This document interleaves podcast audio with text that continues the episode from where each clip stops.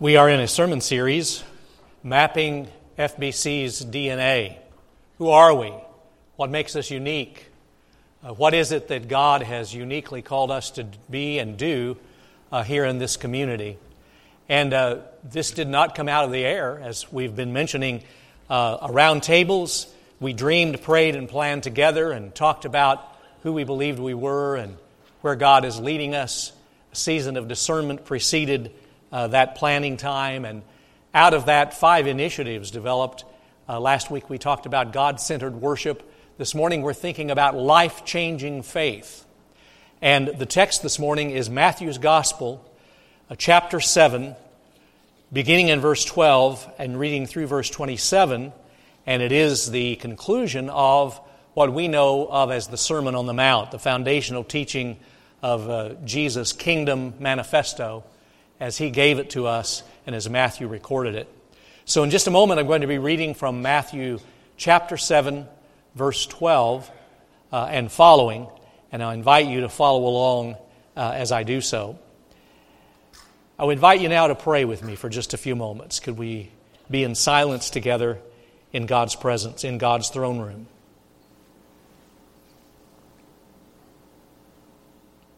We are aware, gracious God, that we are just a, a small, tiny outpost, that your world is big, that you love everyone equally. So we would pray today for places where the name of Jesus is not known. We pray for places of religious persecution, where there is violence, where there is war, where there is poverty and hunger. We pray today for those who are serving on the mission field, all of our mission partners here at home and in the United States and around the world. We pray for those serving in the armed forces, that you would keep them safe and bless their families. We thank you for the freedoms that we enjoy here in these United States. We lift up to you today those in our congregation who are grieving, those who are ill, those who are struggling with all sorts of family problems and financial burdens and pressures of life that perhaps they cannot even share with others. We pray that you would be comfort and guide and teacher and helper. And Lord, as we come to think about life changing faith, we confess to you honestly that some days we're just not interested in spiritual transformation.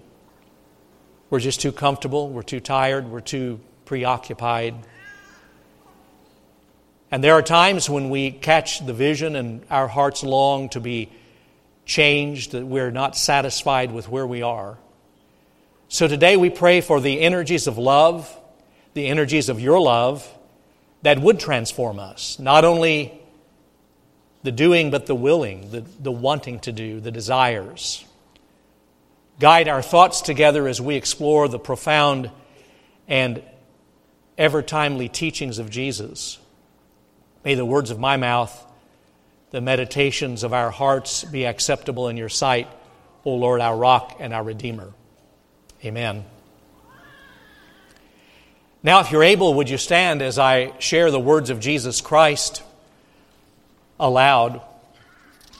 Jesus said, In everything, do to others as you would have them do to you, for this is the law and the prophets. Enter through the narrow gate, for the gate is wide and the road is easy that leads to destruction, and there are many who take it. For the gate is narrow and the road is hard that leads to life, and there are few who find it.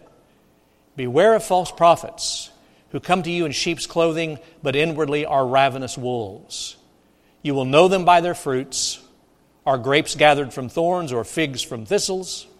In the same way, every good tree bears good fruit but the bad tree bears bad fruit. As a good tree cannot bear bad fruit, or nor can a bad tree bear good fruit. Every tree that does not bear good fruit is cut down and thrown into the fire. Thus you shall know them by their fruits. Not everyone who says to me, Lord, Lord, will enter the kingdom of heaven, but only the one who does the will of my Father in heaven. On that day, many will say to me, Lord, Lord, did we not prophesy in your name and cast out demons in your name, and do many deeds of power in your name, then I will declare to them, I never knew you. Go away from me, you evildoers. Everyone then who hears these words of mine and acts on them will be like a wise man who built his house on rock. The rain fell, the floods came, and the winds blew and beat on that house, but it did not fall because it had been founded on rock. And everyone who hears these words of mine and does not act on them will be like a foolish man who built his house on sand. The rain fell, and the floods came, and the winds blew and beat against that house, and it fell, and great was its fall. The word of God for the people of God. Thanks be to God. You may be seated.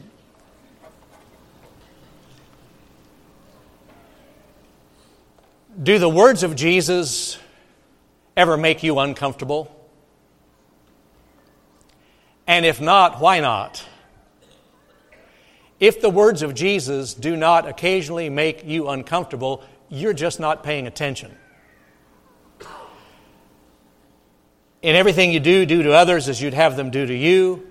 Enter the narrow gate because the broad gate is easy, and a lot of people find that. Not everyone who says to me, Lord, Lord, will enter into my kingdom. Does that not disturb us? And yet, a strange thing has happened in our land among American Christianity that the followers of Jesus often neglect the words of Jesus. We opt, we opt instead for the prophet's fire or Moses' angry casting down of the stones or uh, other parts of Scripture, but the words of Jesus are strangely neglected. In verses 15 and following, Jesus says that our outside and our inside should be aligned. Beware of those who come to you with the outward clothing of sheep, but inward are ravenous wolves. Jesus said we need to make sure that our belief and our behavior are lined up, that our conduct and our character are in step with what we profess and what we say. He uses the analogy of fruit. He said, You know, when you go to a tree, you expect, if it's a fig tree, that it will bear figs. That the inside, the sap, the, the inner nourishment of the tree, and the outward fruit of the tree will line up. Think about your own life. If you go to your favorite coffee shop and you order a latte and they're busy, so they mark on the outside of the of the uh, cup latte and they set it up for you and you pay for it and you take a big swig and it's Gatorade. Whoa! What it says on the outside, what it is on the inside, they don't line up. Isn't this what we call character?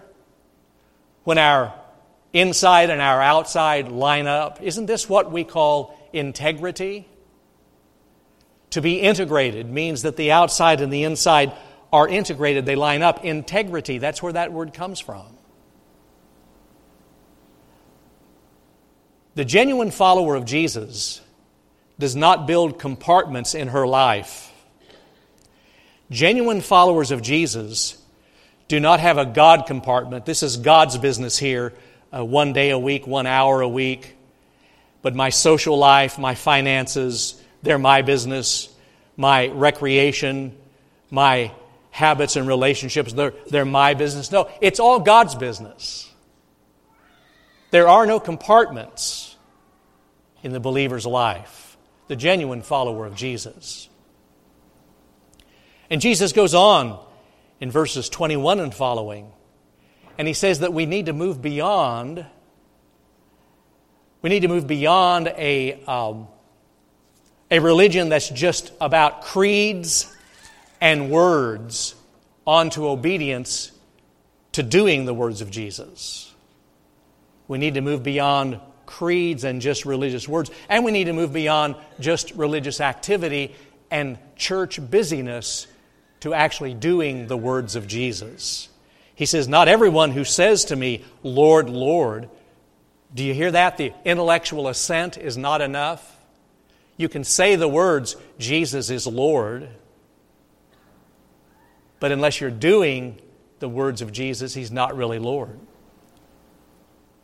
Not everyone who prophesies in my name and casts out demons, very admirable religious service, deeds, church busyness.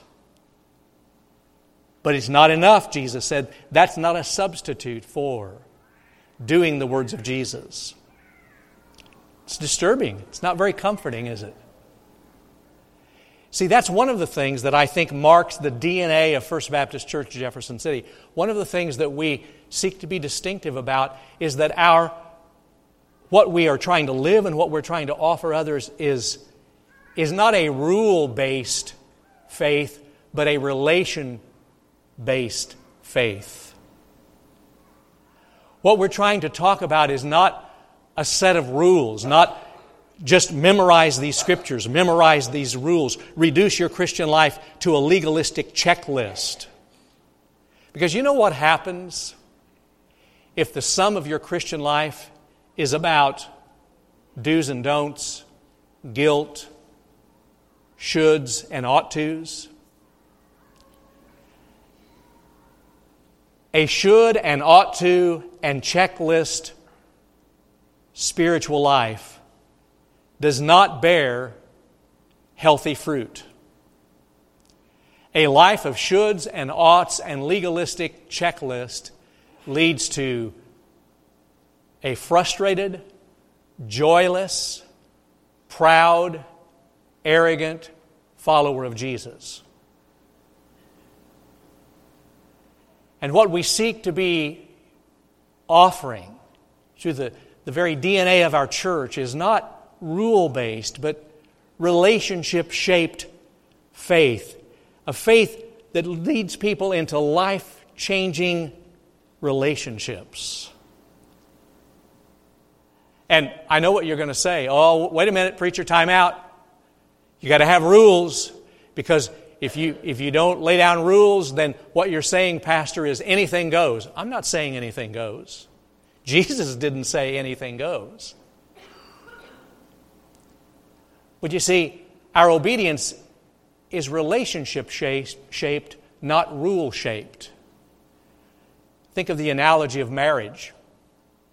When I seek to be the very best loving husband I can be to my wife, she needs help in the kitchen or she needs me to sit down and listen to her struggle that she's having.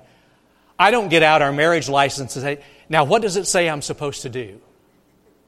Or I don't go back to the to the vows we recited and say, uh, Well, I don't think I have to be kind here because there's nothing in writing.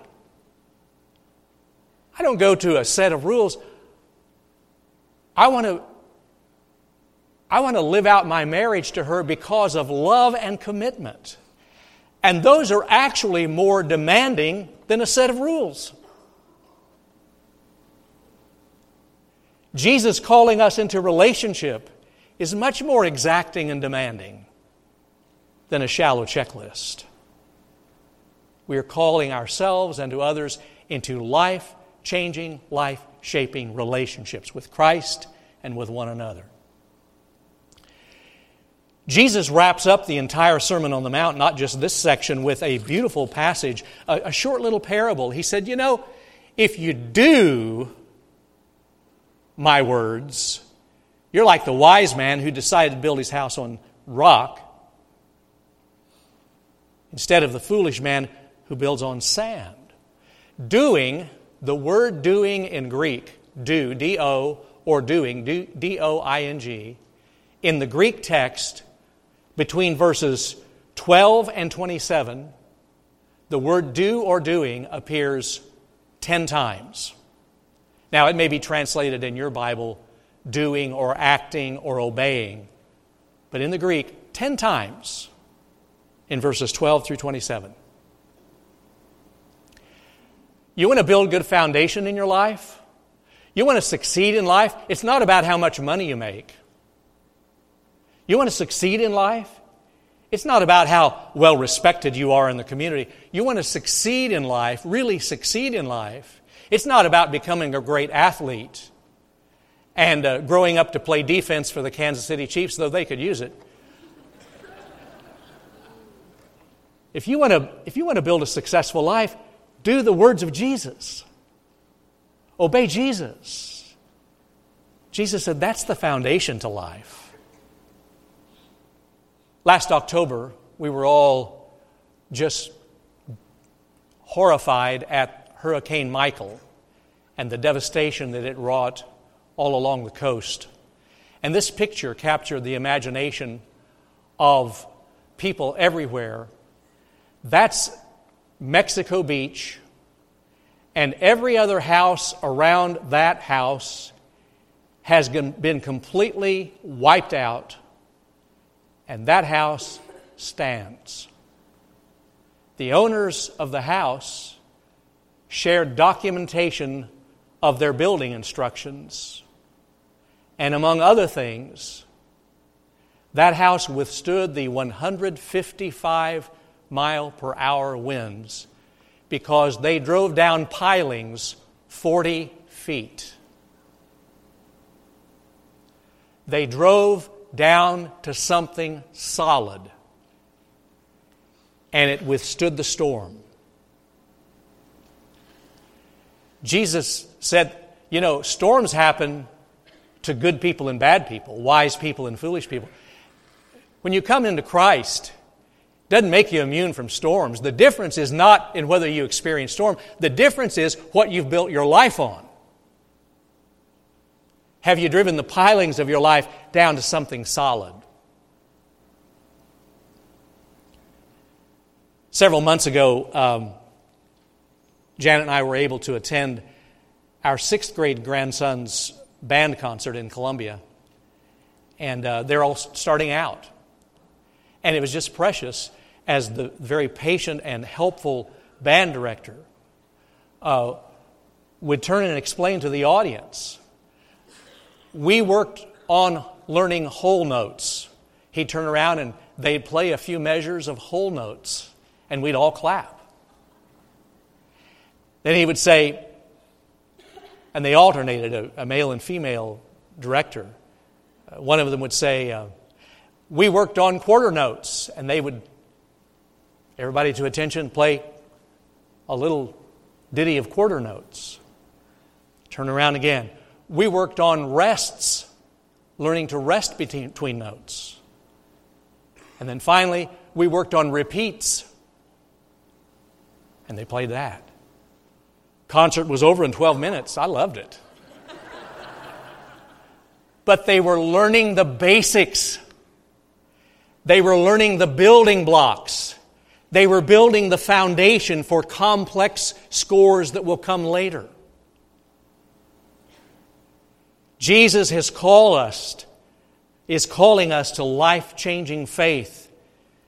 And we have a building block when we come into Christ, learning about temptation and disappointment, not to trust our feelings. We add to that foundation dealing with sinful habits.